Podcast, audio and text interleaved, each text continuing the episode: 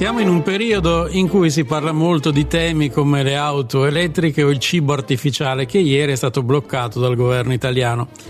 Però in generale si spinge verso l'uso e il consumo di questi beni o alimenti mossi per lo più da una giustificazione ambientale. Le auto elettriche, che in teoria dovrebbero essere meno dannose all'ambiente, così come la carne artificiale, visto che gli animali, quelli veri,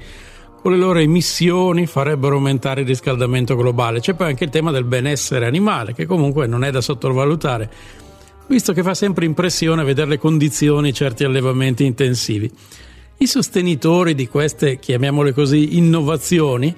eh, immagino siano tutte persone degnissime, ma chissà perché in certi casi ho un po' la sensazione che a spingere tutto questo sia soprattutto la necessità di muovere il mercato. So di non aver detto una cosa eh, originale, anzi banale, scontata, però di questi tempi si tende un po' a nascondere questa cosa, un po' come la polvere sotto il tappeto quando arrivano in casa gli ospiti.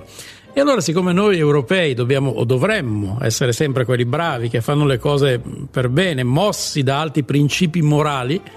un po' ci vergogniamo di dire che lo facciamo anche o soprattutto per il bene dell'economia, per i soldi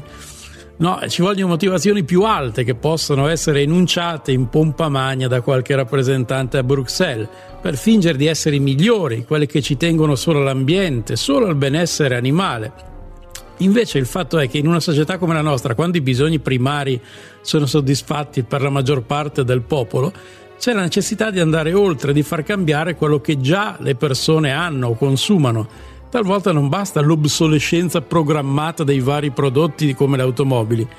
Così, poco alla volta, come è naturale che sia, si creano nuovi bisogni, motivati però non da quella che sarebbe la ragione più onesta, se confessata apertamente, far crescere il famigerato PIL, muovere l'economia,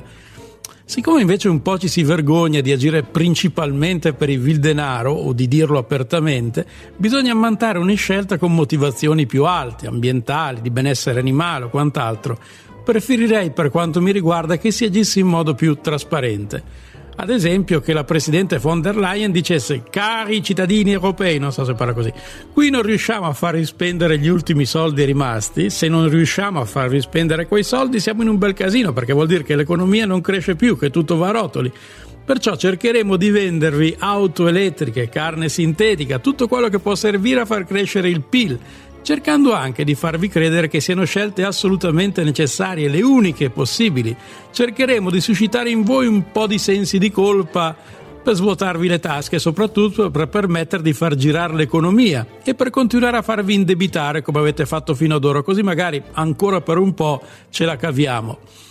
Invece ho la sensazione che difficilmente arriverà un discorso di questo tipo, si continuerà a cercare di drogare il mercato suscitando bisogni che magari ci sono anche, ma che sarebbe meglio nascessero un po' più spontaneamente. Invece si fa come se a un tossicodipendente, invece di cercare di farlo smettere, gli si proponessero come necessarie e benefiche dosi sempre più alte di eroina, cocaina, chetamina e quant'altro in nome del bene comune, che però non si sa bene se e quando arriverà, nel senso Davvero le auto elettriche nel loro ciclo completo di produzione inquinano meno? Davvero la carne sintetica è una passeggiata di salute?